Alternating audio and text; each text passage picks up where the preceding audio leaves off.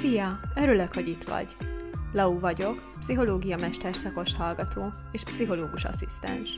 Ez itt a Bright Place, egy podcast a mentális egészségről, kapcsolatokról, önfejlesztésről és mindenről, amiről néha kényelmetlen beszélni. Ha szeretnél többet tudni a pszichológia világáról, és a lehető legjobb, legboldogabb éned lenni, akkor tarts velem!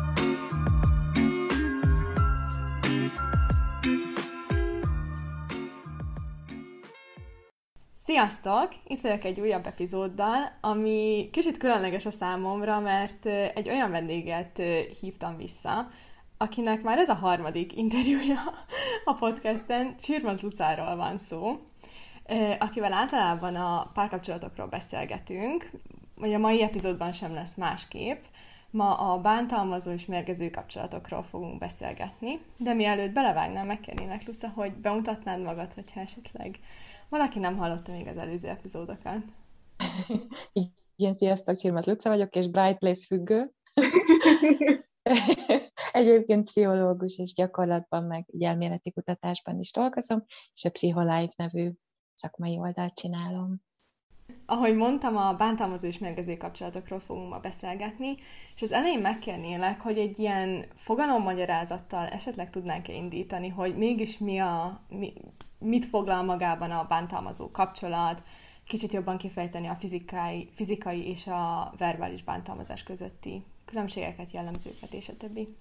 Igen, talán, talán a fizikai bántalmazás az ugye egészen egyértelmű számunkra, de sokkal könnyebb ráfogni egy kapcsolatra, hogy bántalmazó, amikor konkrétan kapunk egy pofont, vagy, vagy van valami olyan testi erőszak, akár ilyen lefogás, ami, ami a fizikai erőszaknak a formái közé tartozik. Az érzelmi bántalmazás szerintem azért egy ilyen nagyon trükkös és ilyen sikamlós terület, mert sokkal kevésbé láthatóak a jelei, tehát a, a lelkünkön ezek a kék-zöld foltok sokkal rejtettebbek, és nagyon sok eszközünk is van arra, hogy ezeket eltakarjuk, és nem ezért nagyon fontos ezzel foglalkozni, hogy az érzelmi bántalmazás is jár, akár ugyanolyan, sőt, nagyobb károkkal is járhat, mint a fizikai bántalmazás. Tehát egy igazán traumatikus nem csak az tud lenni, hogyha van ennek fizikai formája, de az is, hogyha minden nap kapjuk akár a megjegyzéseket, hogy leértékelnek minket, hogy megszégyenítenek, megaláznak, hogy, hogy túlzott kontrollt akarnak gyakorolni felettünk, ez például mind-mind az érzelmi bántalmazásnak a formája, ami, ami egy ilyen komplex, egy ilyen komplex PTSD-t is lényegében létre tud hozni hosszú távon. Most az merült fel bennem hirtelen, hogy, hogy a kettő az így járhat kéz a kézbe, szóval hogy szokott, szokott-e olyan lenni, hogy, hogy a lelki bántalmazás az átfordul fizikaiba is esetleg?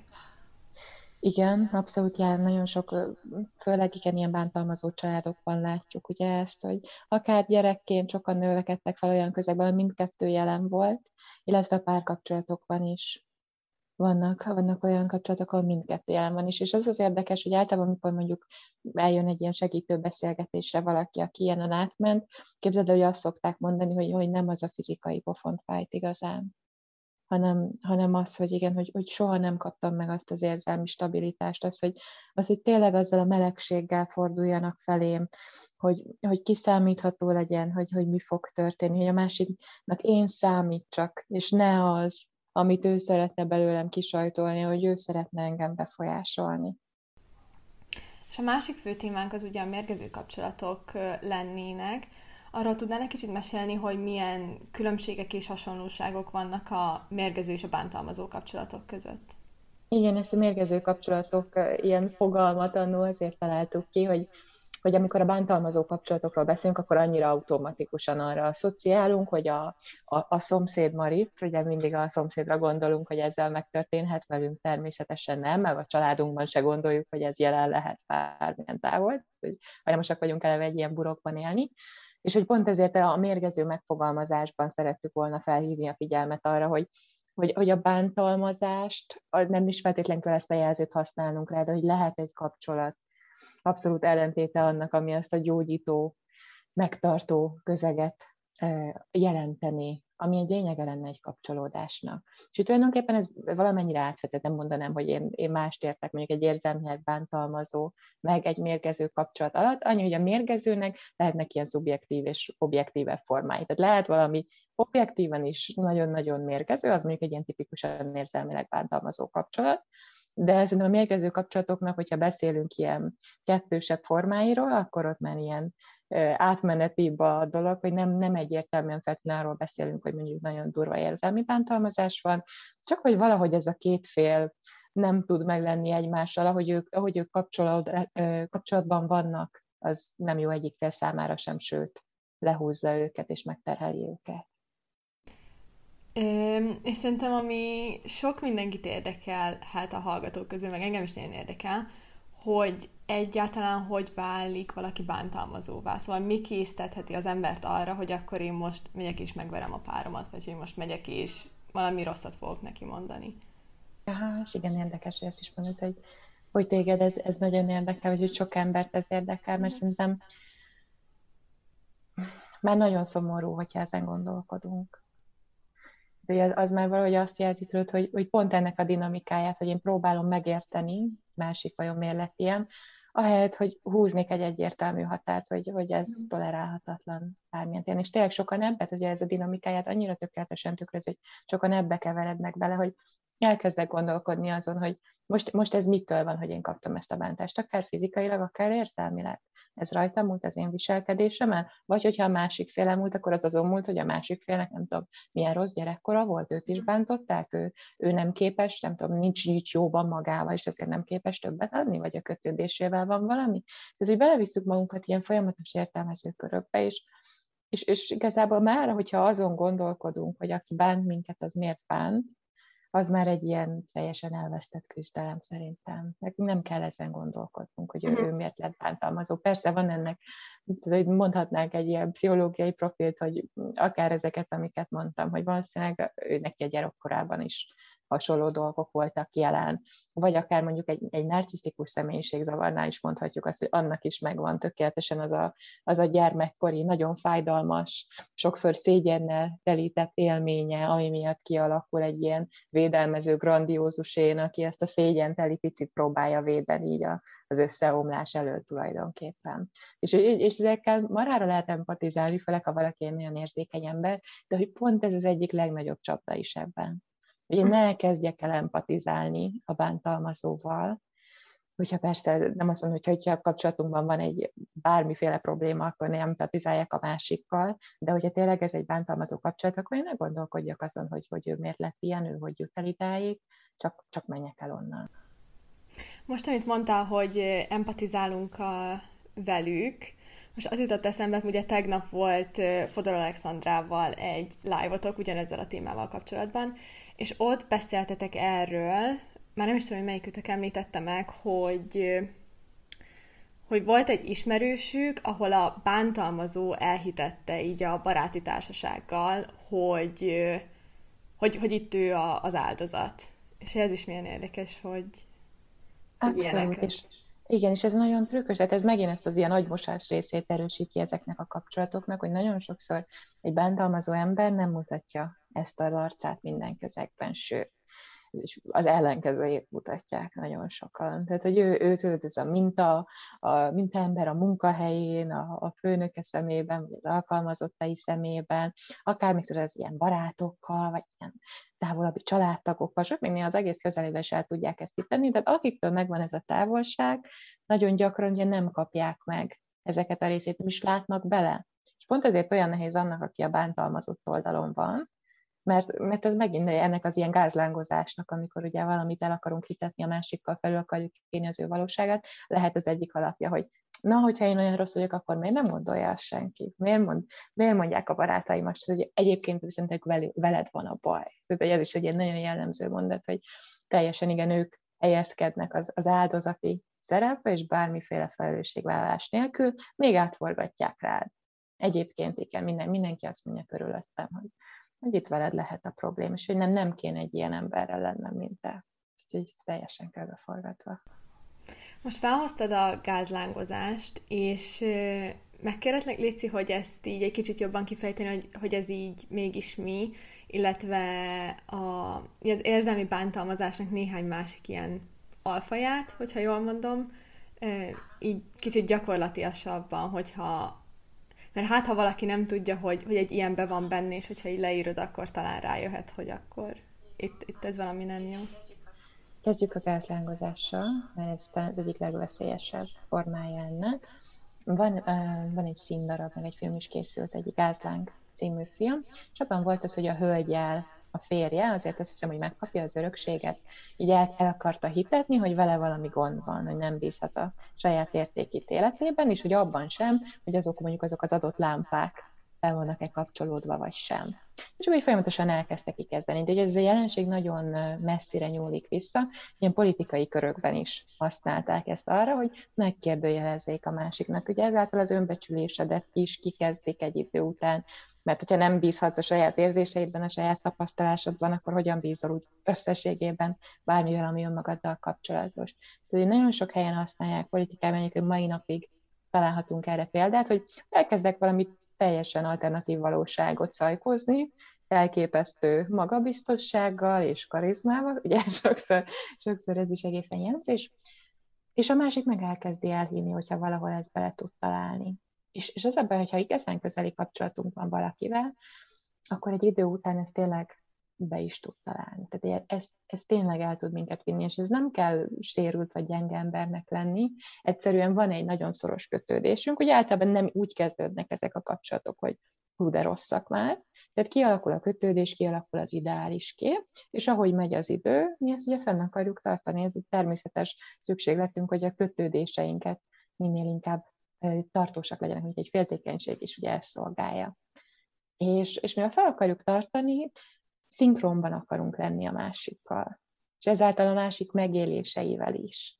És ha ő azt mondja, mondjuk teszem fel, te állítasz valamit, hogy ő egy vitában a fejedhez vágott valamit, vagy megígért neked valamit, és mondjuk számon kéred őt, hogy de egyébként ezt megígérted, az, az, az miért nem úgy volt, akkor simán mondhatja, hogy rosszul emlékszel, nem, az abszolút nem, hogy én soha nem mondtam ilyet ugye ezek az ilyen apró dolgok, amivel elkezdődnek, és fokozottabb formájában, ha te ragaszkodsz az igazathoz, meg ezzel megtörténik sokagyára, akkor egészen ilyen mondatok is gyakran hangzanak el, hogy te tökörült vagy, veled valami gond van, kezeltetned kéne magad, de nem vagy normális, csak túlreagálsz dolgokat állandóan, túlérzékeny vagy, ezek ilyen nagyon tipikus gázlángozó, gázlángozó mondatok, ami természetesen nem jelenti azt, hogy bármikor ez a mondat elhangzik, az gázlángozás, de hogy ebben a tematikában, mikor az érzelmeid, a megéléseid nincsenek elismerve, akkor valószínű, hogy gázlángozás áldozata vagy.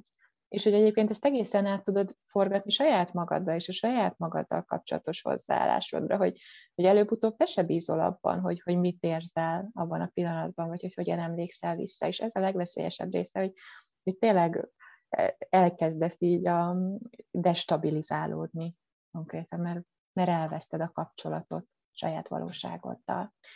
Ez talán igen az egyik ilyen legveszélyesebb formája, és amiről még érdemes nem beszélni, a trianguláció, az egy nagyon, nagyon jellemző ilyen manipulációs forma, ami a bántalmazó kapcsolatokban előfordul. Ennek a lényege az, hogyha valami mondjuk probléma, akkor nem közvetlenül kommunikálok veled, hanem valami harmadik fél bevonok, és akkor azon keresztül kezdem el ezt így, így manipulálgatni. Ugye ez lehet akár egy szülőgyermek kapcsolatban, hogy jaj, hát apádat úgy megbántottad a múltkor, vagy anyád már megint miattad sír, és hogy, és hogy nem akart szólni, tudod, de azért benned kelti a bűntudatot a másik fél.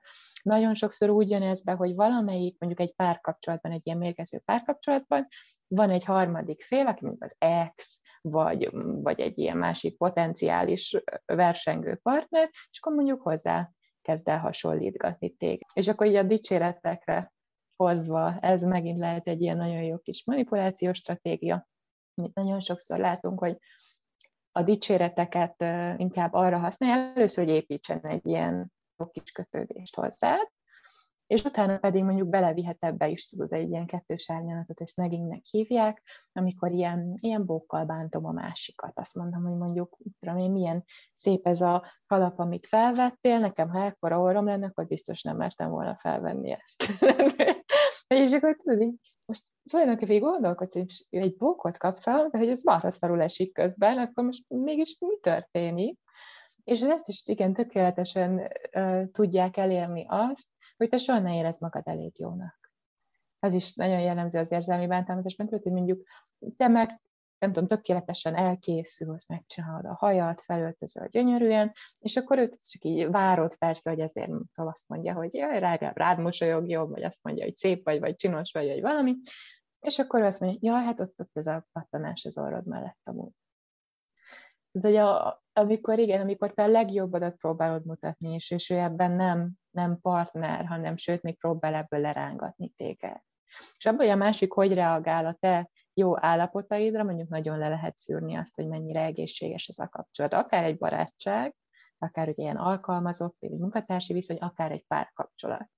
Hogyha azt veszed észre, hogy bármikor te beszélnél mondjuk az életednek a sikereiről, a jó eseményeiről, és ő elkezdi azokat így kikezdeni, hogy ez nem is olyan nagy dolog, egyébként ez az ének is menne, és, és egyébként én kétszer ennyit csináltam, hirtelen elkezdi ezeket behozni, én szintén egy ilyen, egy ilyen jó jel lehet, hogy ez nem egy támogató kapcsolat.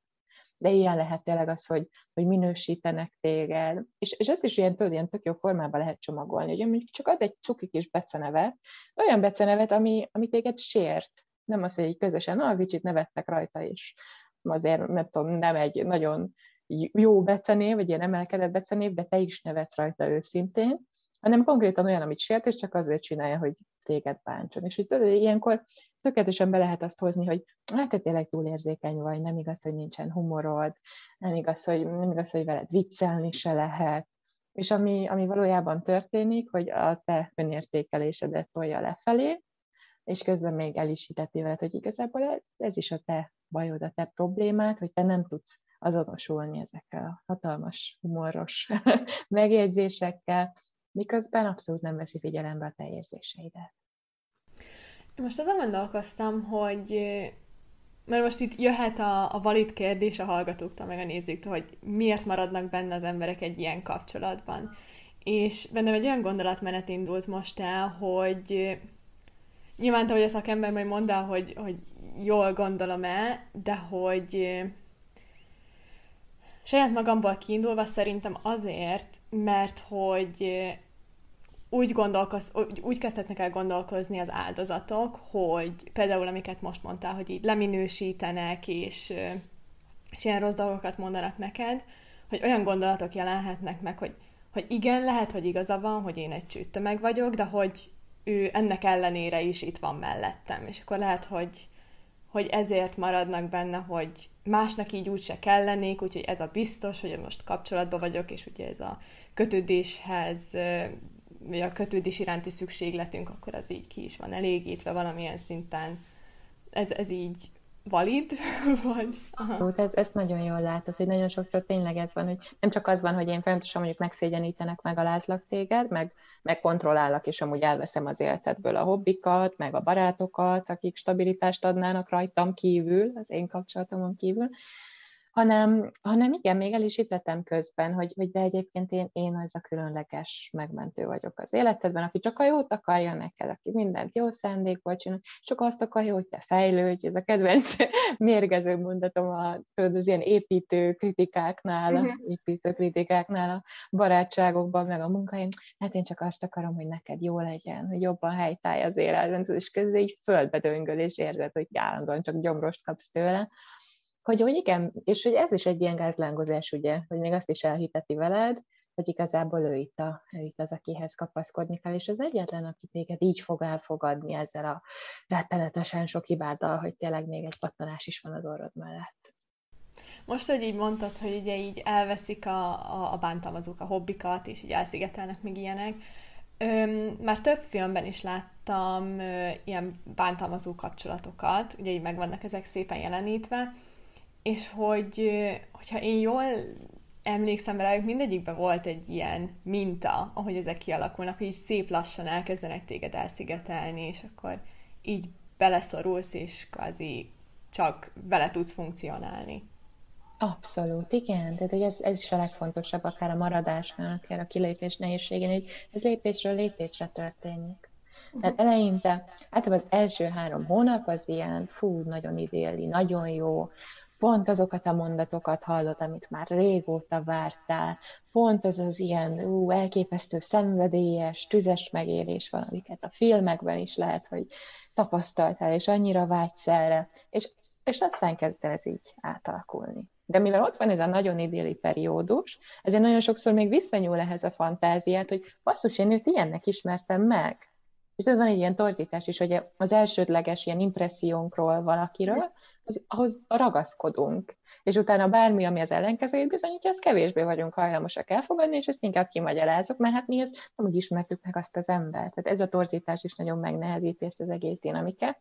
De igen, általában mondjuk három hónap után beindul ez, hogy hm, már egy kicsit távolságot tart, egy kicsit kevesebbet keres, azokat a dolgokat, amiket úgy ígérgetett, azok nem elmaradoznak, Esetleg vannak még szép szavak, de azokat tettek nem követik. A szép szavak is idő után átalakulnak inkább ilyen kétértelmű mondatokká, aztán bántásokká, és nagyon gyakran van az is, hogy amit az elején mondjuk megdicsér benne, megdicsér mondjuk, hogy ja, de szeretem, hogy ilyen szőke hajadban milyen szexi, utána azt mondja néhány hónap után, nekem mindig is a latinos nők jöttek be. Tehát ez egy ilyen teljes, ilyen kettő uh-huh. Valóság van egyszerre jelen, és akkor egy nézed, hogy olyan, mintha egyszerre világítana a piros lámpa, meg a zöld lámpa. És akkor most, most mit csinálj? Mihez alkalmazkodj? Mi az, ami, ami tényleg erről az emberről, meg a kapcsolódásról szól? És hogy ugye, mivel ezekhez annyira ragaszkodt, és az eleje annyira jó volt, ezért tényleg elkezded inkább azt nézni, hogy ő ezt, ezt miért csinálhatja, és hogy biztos ez csak egy átmeneti periódus, biztos csak most nehéz neki, aztán majd jobb lesz, és ez évekig el tud húzódni. Tehát van, aki a kezdeti élményekre ragaszkodva van, mert mondjuk öt év után egy kapcsolatban, vagy három év után. És ez is például lehet egy ilyen nagyon nagy jel, hogy segítsen neked eldönteni, hogy jó amikor a jó pillanatokra gondolsz, arra, hogy mikor érzed azt, hogy szeretve vagy, hogy támogatjátok egymást, akkor milyen élmények jutnak eszedbe? Ilyen, ilyen Disneyland élmény? Ez egy nagyon-nagyon pici ezreléke annak, ami a kapcsolatotokat alkotja. És közben az összes többi lehet, hogy az, hogy egy unalmas, szürke hétköznapon ő folyamatosan belegázol a lelkedbe, nem, nem emel téged, mint nem is tükrözi reálisan vissza az értékeidet, a valóságodat, nem tudja kellően prioritásnak tenni azt a kapcsolódást, igen, elvág az életedből számodra fontos dolgokat. Kicsit úgy érzed magad egy mérgező kapcsolatban, mint így összemennél. Így, így, így szürkülsz, és, és így, így egyre kisebb vagy. És ugye pont ez is, hogy kialakul, hogy te egyre kisebb vagy, a másikat egyre nagyobbnak gondolod, mert, mert az ilyen, nem tudom, szerencsejátékozáshoz hasonlóan pörgeted a, a masinát, és ah, nem nyert, nem nyert, nem nyert, de amikor nyersz, az, wow, olyan jó élmény, utána még pörgeted, és az összes pénzedet eljátszol. Tehát, hogy őt felteszed ide egy hatalmas pianesztára, te egyre inkább összemész, egyre szürkébb, vagy egyre kevesebb stabil pont van az életedben, mert hát szép lassan elvágta azokat a barátokat, akik számodra fontosak voltak, és esetleg mondjuk reális tükröt mutattak róla, hogy nem biztos, hogy a jó választás számodra, őket ugye különösen nem kedvelik ez ilyen emberek. Elvágta mondjuk az értelmet adó hobbikat, esetleg a családottól is eltávolított, és úgy összességében mondjuk, nem tudom, az is gyakori így, így egy ilyen női-férfi dinamikában mondjuk a férfi a mérgező, hogy, hogy akár az öltözködésedet ugye elkezdje kontrollálni, ne vegyél fel olyan kivágott blúz, ne vegyél fel szoknyát, kinek öltözködte ilyen csinosan, kinek sminkelette így magad, hogy meg tudod ezt a női önbecsülés részét is mondjuk de legyen építve.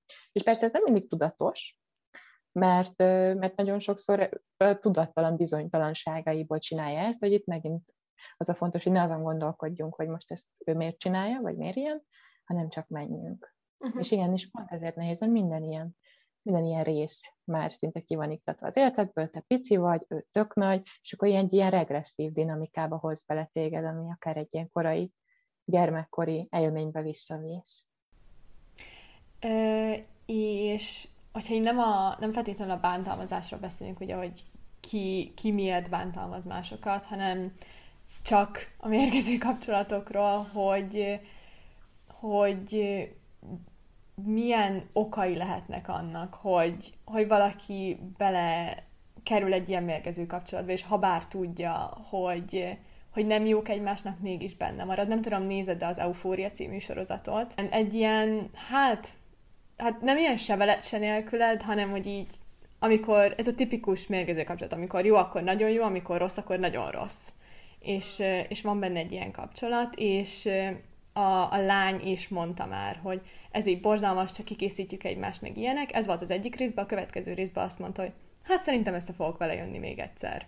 Hogy, hogy ez így, hogy ha bár tudja, hogy, hogy, hogy borzasztóan rossz ez a kapcsolat, mégis benne marad, és hogy miért alakulhat ki egy ilyen dinamika, egy ilyen mérgező dinamika. Igen, és ez nagyon gyakori, tudod, uh-huh. teljes kifakadás barátnőnknek, hogy végeztem, soha többet, mekkora genya volt, és akkor két nap múlva rád ír, hogy szia, és akkor te ah, eldobod magad, és elájulsz, és is hiszel abban, tudod, hogy a 68. próbálkozásra, mikor akár meg is kérdezed, hogy ő változott-e, mondja, hogy nem, de most más lesz. Uh-huh. És igen, hogy, hogy miért alakulhat ki. Egyrészt nagyon hajlamosak vagyunk arra, hogy akár tényleg egy ilyen korai sémánkat ráhúzzuk egy új dublőrre. De mondjuk annól kialakult, hogy mondjuk elmondom az egyik ilyen saját példámat, az édesapám az nagyon ilyen aszociális. Ő ugye a házból nem igazán szeret, ő kertbe elkertészkedik, de hogy annyira nem szeret mondjuk a kapun kívülre menni, nem igazán van igényes sok társas kapcsolatra, és emlékszem, amikor pici voltam, akkor, akkor az, hogy én mindenre jártam, el, elmentem ilyen tudom, mindenféle művészeti szakkörre, táncolni, rajzolni, drámára, akármi, és emlékszem, hogy mindig ott voltam, mondjuk zongora előadás volt, tudod, ezek a tipikus kis bemutatók fél évenként vagy évenként, és akkor ott ülök a zongoránál, és így nézem mondjuk, hogy apa ott van-e valahol, és soha nem volt ott. És emlékszem erre az élményre, hogy milyen fájdalmas volt megélni azt piciként, mikor én még nem fogtam föl, hogy ez, ez nem azon múlik, hogy ő nem értékel eléggé engem, vagy ő nem szeret eléggé engem. Én csak azt hittem, hogy, hogy én nem vagyok elég, én nem teszek még eleget ahhoz, hogy ő eljöjjön, és ő itt támogasson engem, és szurkoljon nekem. És nekem például, amikor ezekkel az én mérgező kapcsolataimmal és az én saját kapcsolati dinamikámmal dolgoztam, ez volt az egyik ilyen kulcsélmény, ami ezt behozta, hogy, hogy valahogy a, a figyelemért, a szeretetért való küzdelmet olyan mélyen építettem magamba, mert elhittem azt, hogy nekem, nekem kell az, hogy a másik sokkal többet mutasson, sokkal többet adjon, hogy ez egyszer csak így megcáfolódjon, mert én akkor hihetem el végre magamról, hogy én, én teljesen értékes és szerethető vagyok. És hogy nagyon sokszor egy ilyen dinamika van, ugye nagyon sok embernél még jóval fájdalmasabb élmények, hiányzik akár az egyik szülő, akár érzelmileg, akár fizikailag, vagy, vagy tényleg ott is már, már bántalmazták, vagy, vagy abszolút nem, nem látták meg őt, akár mondjuk a saját mentális nehézségeik miatt. És hogy kialakul valamilyen csökkent értékűség, valami, valami fajta ilyen elképesztő gyász, szomorúság benne, amit próbál elfedni azzal, hogy felnőtt korában mondjuk új és új dublőröket keres fel erre a dinamikára, megpróbálja bebizonyítani, hogy ez nem is úgy van, hogyha én most egy ilyen elérhetetlen, már első pillanattól kezdve egyértelműen számomra nem jó partnerből, ki tudom sajtolni azt, hogy végre megkapjam azt a figyelmet, akkor, mint hogyha tudod, az egész így törlődhetne. És hogy sokszor a léleknek ez a vágya, hogy ú, azt a nagyon fájdalmas élmény, ne, ne kelljen úgy cipelnem, csak legyen egy, legyen egy új személy, aki, aki ki tud ebből menteni engem. Általában valami ilyesmi van itt mögötte, hogy ebben benne maradunk, és, és még nem is feltétlenül az ilyen nagyon mérgező kapcsolatokban, de igen, csak abban, amit érezzük, hogy nem jó nekünk. Mert ezáltal ráhúzunk egy fantáziát, ami, ami a mi gyermekkori dolgainkról szól. A másik, amit szerintem még fontos megemlíteni, hogy hogy vagyunk társadalmilag ezekkel a kérdésekkel. Akár ugye a mesékben, oké, okay, megmentik a királylányt, meg legyőzik a sárkányt, és akkor boldogan éltek, még meg nem haltak de hogy utána nincs semmi megoldó képletünk. Nincsen, nincsen arról mintánk, akár a romantikus filmben, hogy mi van akkor, hogy nem tudom, már élek három éve egy párkapcsolatban, és mondjuk azt érzem, hogy már nincs olyan szexuális vonzalom, akkor, akkor mit kell csinálni? Mi van akkor, ha hirtelen jön egy másik fél, aki valakinek felkelti az érdeklődését? Tehát, ahogy, ahogy bekúsznak ezek a dolgok, ezek annyira nem vagyunk tisztában, és annyira nincs ilyen frusztráció toleranciánk arra, hogy hogy ezekkel a kérdésekkel megküzdjünk, hogy ilyen egyszerűbbnek tűnik csak ezekbe a romantikus Rómeó és Júlia periódusokba belemenni, és aztán ott inkább szabotlálni azt, vagy kilépni belőle, mert, mert ez olyan, még mindig olyan, nem tudom, igazibbnak tűnik, mert ezt hitették el velünk, hogy a valódi szerelem ilyen. És akkor még a frusztráció toleranciához kapcsolódva lehet arról is beszélni, hogy egyébként mennyire vagyunk jól egyedül és ez egyedül nem feltétlenül azt jelenti, hogy tényleg nem, nem tudom, kapcsolatok nélkül, csak hogy mennyire stabil az önmagunkról alkotott képünk, mennyire tudjuk regulálni az érzelmeinket, anélkül, hogy egy másik félt be kéne hozni a képbe. Mennyire vagyunk tisztában mondjuk az életünk értelmével, anélkül, hogy azt, azt tennénk egy hosszú távú célnak, hogy jó, ilyenkor majd jegyes leszek, aztán megházasodok, aztán közösen veszünk egy házat, aztán lesz néhány gyerek, és hogy, és hogy valójában értem, hogy ezek célok, csak hogy sokszor azt érzem, hogy, hogy ezeket a célokat használjuk arra, hogy sose kelljen magunkhoz közel kerülni, és rájönni arra, hogy mit csinálnánk, hogyha nem egy, egy másik embert engednénk, hogy kitöltse az életünk értelmét. És vannak esetleg arra ilyen, hát hogy is mondjam, nem feltétlenül tippek, csak hogy ilyen bevált dolgok, akár amit ö, saját tapasztalatból tudsz ö, a, a klienseiddel, vagy így kutatás alapján, vagy bármi, hogy, hogy, hogy mik azok a, a pontok, amiket érdemes figyelembe venni a, annak kapcsán, hogy maradjunk, vagy menjünk, hogy érdemes benne maradni egy ilyen kapcsolatba, vagy, vagy jobb lesz, hogyha elengedjük egymást. Aha, igen, erre van, van egy csomó. Akár egy tudományosan is van egy-két dolog, van azt hiszem egy ilyen, egy ilyen arány is. 4-1, vagy 5-1 talán, vala, valami ilyesmi kb. Ugyanaz. Az azt jelenti, ez a 4-1 arány, hogy négy pozitív élmény, élmény jusson egy negatív élményre egy kapcsolatba, akkor tekinthető egészségesnek. Tehát még ugye mondjuk egyszer összeveszünk, ahhoz képest ez egy négyszer legyen valami egymásra mosolygás, közös nevetés vagy valami. Ez így mondjuk egy ilyen tudományos megközelítés. Én azt veszem észre, hogy nagyon keveset tudunk így racionálisan gondolkodni, amikor kapcsolódásainkról van szó. Tehát én sokkal inkább azt nézném, hogy mi az, ami, ami miatt ragaszkodsz egy kapcsolathoz. Akár ezt megnézni, hogy az mondjuk így a kezdeti élmények, az, azok mely, mely értékeket ad számodra ez a kapcsolat, mi a valódi motivációd mögött, és mi az, amit egyébként te a saját életedben amúgy is megteremthetnél, csak mondjuk ráruházod a másikra. Ugye ilyen is nagyon gyakran van, hogy egy ilyen ideális partner iránti sóvárgás igazából egy ilyen személyiségfejlődésnek a beteljesületlen része. Mondjuk én, ha szeretnék egy nagy szabadságot megélni, akkor lehet, hogy egy olyan fickóhoz vonzódom, aki ilyen indokolatlanul laza és nem törődöm, mert hiányzik még az én életemből ez az energia, amire van egy csomó utam, hogy megteremtsem. Tehát tök jó, hogyha visszük az önismereti utat, Szerintem például igen, ez egy, ez egy nagyon jó jel lehet, hogy mivel, amikor arra gondolsz, hogy nem lépsz ki ebből a kapcsolatból, akkor mivel győzködöd magadat. Azok ezek a Disneyland momentumok kell, vagy azok az értékek, amire kell, hogy épüljön egy párkapcsolat, az érzelmi stabilitás, a bizalom, a kommunikáció. És ami talán még a legdöntőbb, hogy a másik fél hogy van ezzel az egésszel. A másik fél hajlandó-e közösen fejlődni, közösen haladni egy irányba, és változtatni azokon a dolgokon, ami számomra nem oké. Okay. Ez talán a legmérvadóbb. Tehát egészen huncut össze nem illő szituációkba is ki lehet keveredni, akkor, ha mindkét fél hajlandó beletenni az energiát. Egy, tudod, ez olyan, mint egy házat építenénk. Hogyha én egyedül ott építgetem a házamat, akkor marhára el fogok fáradni, és ez közel sem, közel sem olyan lesz, mint hogyha ott van a partnerem, aki ugyanúgy csinálja ezt. És egyedül, egyedül ezeket nem tudjuk megoldani. Ez a legnagyobb jel.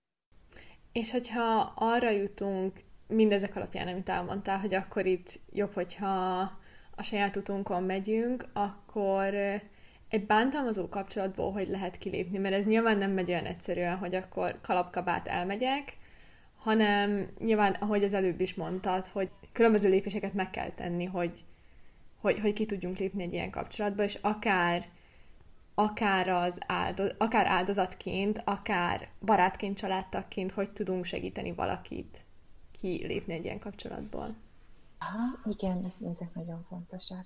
Um, amikor te vagy az áldozat, akkor nagyon fontos, hogy az, hogy te tudod, hogy ez nem jó számodra, az egy nagyon ilyen nulladik, nagyon első lépés. Tehát ne kezd el magad hibáztatni azért, hogy ezt mióta tudod, mégsem léptél. Hanem, hanem kell egy ilyen feltétel nélküli szeretettel való odafordulás magunkhoz, hogy jó, ha én, ha én tudom, hogy ez nem jó számomra, mégis itt vagyok, mégsem engednek ki az érzelmeim, akkor menjek bele még mélyebben, hogy miért nem, hogy rátaláljak az okaimra, hogy mi az, ami tart engem. És ugye nagyon sokszor találunk akár egy ilyen gyermekkori mintát, akár már egy leépült önértékelést, és ide tartozik a következő legfontosabb pont, hogy kezdjem el az életemet felépíteni a másik féltől függetlenül. Tehát kezdjek visszaépíteni baráti kapcsolatokat, akár új embereket megismerni, menjek el új közösségekbe, próbáljak ki új hobbikat, menjek el terápiába, vagy bármilyen segítő önismeret irányba, és kezdjek el magammal foglalkozni, ott is találok egy stabil támogató partnert ebben, aki, aki meg tud tartani, és aki tud objektíven reflektálni a dolgaimra. Tehát kezdjem el az önértékelésemet építgetni, meg a mintáimmal dolgozni, és azt fogom észrevenni, az is nagyon, hogyha tudok egy kis távolságot teremteni az egésztől, akár nem tudom, legyünk külön most akkor egy-két hétig. Nem abba kell belegondolnom, hogy ez végleges szakítás, csak teremtsek egy távolságot, egy picit objektívebben lássak rá, hogy milyen az életem, mikor nincs benne ez a másik fél, nincs benne az, hogy folyamatosan minden nap kapok egy, egy torz visszaigazolást, egy kis mérget, és milyen egyedül. És persze valószínű ott is keverednek érzelmek, tehát le, nagyon fontos azzal kapcsolatban is elfogadónak lenni, hogy attól, hogy ez egy full mérgező kapcsolat, az nem jelenti azt, hogy nem fáj marhára kilépni belőle. Nem jelenti azt, hogy ez nem ugyanolyan gyászfolyamat, sőt, még, még olyan trükkösebb lett a kétértelmű dolgok miatt ez a gyászfolyamat, és még inkább összezavarhat. De az, hogy fáj, az nem jelenti azt, hogy nem a jó döntést hoztad magadért. És akkor itt valahol ugye ez, ez egész gyász folyamathoz tartozik, hogy előbb-utóbb, hogy ezeket érlelgetem, hogy építem magam, egy kis távolságból rálátok, egyre több stabil pont van az életemben, előbb-utóbb keletkezni szokott az emberekben egy ilyen dű. Ami, amit meg szokott előzni egy mérhetetlen szomorúság, de ugye egy szomorúságból már a dű az egy előrelépés, mert a szomorúságban ugye csak így elfolyunk, míg a dűben már ott van a tetterő, ott van az, hogy valamit akkor változtatok, akkor húzok új határokat, akár az, azzal kapcsolatban, hogy mi az, amit megengedek egy kapcsolódásban, vagy mit fogok most tenni. És ebből a düböl szokott általában megszületni az, hogy jó, akkor végleg meghozok egy lépést, és eltávolodok. És tényleg tovább lépésnek nem azt kell tekinteni, hogy te már soha többet nem gondolsz arra a félre, vagy nincs, nincs bármi sóvárgás benned, hanem tovább lépés az, hogy bármilyen érzelmed legyen, te ezt meg tudtad lépni. És hogyha így tekintünk ezekre, akkor szerintem sokkal több ember felsóhajtat, hogy jó, nincs velem gond, hogy a bántalmazó Peti eszembe jut, nem tudom, tíz év után is, vagy még mindig gondolkodom azon, hogy milyen lenne egy ilyen elképesztő szenvedélyes szerelemben lenni, mert egyszerűen ez az agyadnak a teljes biokémiáját, és tényleg minden ilyen mély mintádat annyira összekavarja, hogy tök oké, hogy ott van a fejedben. De a gondolatok csak gondolatok, és az érzések is csak érzése. És itt, hogyha tudsz, tudsz úgy tekintettel lenni, ugye saját magadra, hogy már figyelembe veszed az, az egész életedet, mint egy, mint egy ilyen értékes csomagot, és, és nem áldozod be annak ellenére, hogy ott vannak ezek, ezek a kínzó gondolatok és érzések, az már egy teljes gyógyulásnak tekinthető. Kettő dolog jutott most eszembe, hogy, hogy hogy lehet kilépni, vagy hogy mi segítheti a kilépést. Kezdem a rövidebben. Az egy, egy cikket olvastam talán, hogy, hogy nyilván Covid, pandémia, karantén, hogy nagyon sokan otthon maradtak a bántalmazó partnerrel, hogy 0-24-be össze voltak zárva.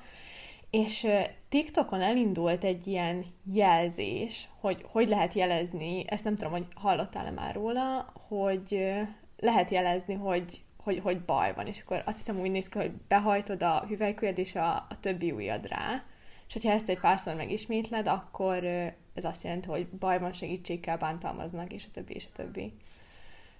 Um, hallottam egy ilyenről, a másik, az pedig egyetemen mondta az egyik uh, oktatóm, ő főleg trauma túlélőkkel és szerhasználó nőkkel ö, foglalkozik.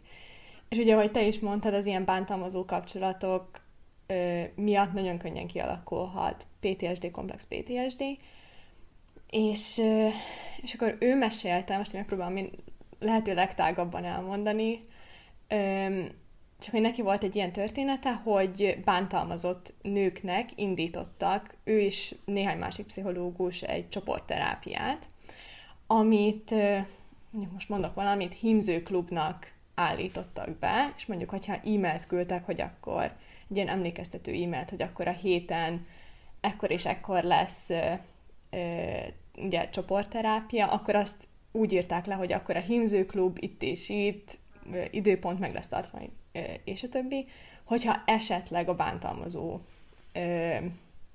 annyira kontrolláló, hogy még az e-maileket is elolvassa, és, és a többi, hogy akkor ne lássák meg, hanem egy ilyen teljesen fedő dolgot adtak nekik, és oda elmehettek, ha úgy van, gyereket is elvihettek, és a csoporton belül próbálták segíteni egymást, hogy segíteni egymásnak munkát találni, elköltözni, és a többi, és a többi.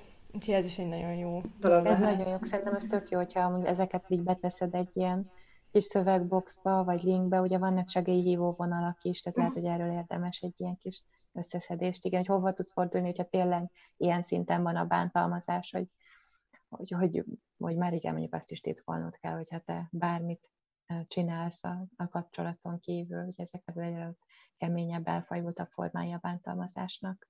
Amikor mi mérgezőről beszélünk, akkor nem feltétlen erről szoktunk, de ez is nagyon fontos erről beszélni. Igen, és hogy, és hogy nagyon fontos az is, amit mondta, hogy munkát találni, hogy, hogy elkezdeni, elkezdeni függetleníteni az életed tényleg a másik féltől. Ez az egyik legfontosabb. És sokszor az történik, és ez mind az ilyen elfajult bántalmazó kapcsolatokban, akár ilyen enyhébb mérgezőben is, is jellemző, hogy tényleg egyre inkább hozzá kötődik, akár anyagilag elkezdesz tőle függeni, akár tényleg a munkahelyed, valahogy akkor egy munkahelyen dolgoztok, hogy valahogy ott is kapcsolatban vagy, hogy nem tudsz teljesen független lenni, akár a barátok teljesen közössé válnak. De ahogy így ugye összefolyik a közeg, sokkal kevésbé leszel te is hajlamos ebből elmenni, sokkal nehezebb is akkor, mert hát minden igazából vele kapcsolatos. Úgyhogy ez akár igen egy ilyen enyhébb mérgezőnél, akár ennél a sokkal szomorúbb és, és keményebb formájánál is elképesztően fontos. És így lezárásnak meg is kérdeznélek, hogy, hogy a hallgatók milyen felületeken érhetnek el, hogyha bármi ehhez hasonló témában még érdeklődnének. Ja, igen, a, a Pszicholive Insta Facebook oldalon, van egy weboldalunk is. Most is találok több cikket, illetve posztot ezzel kapcsolatban. Volt igen egy élő beszélgetésünk is, amit vissza lehet nézni Fodor Alexandrának a Lelkedkertje Instagram oldalán.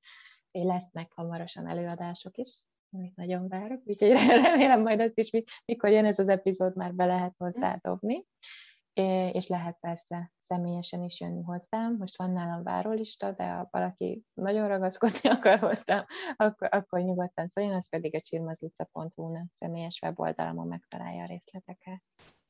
Nagyon köszönöm, hogy még egyszer eljöttél, annyira imádok mindig veled epizódot készíteni. Én is nagyon köszönöm, jövök még. A... Tartom, ezt a függőséget megtartom. Jó. Hogyha ezzel kapcsolatban szeretnétek elmondani a véleményeteket, illetve hogyha bármilyen segítségre lenne szükségetek, akkor írjatok nekem az A Bright Place Podcast gmail.com e-mail címre.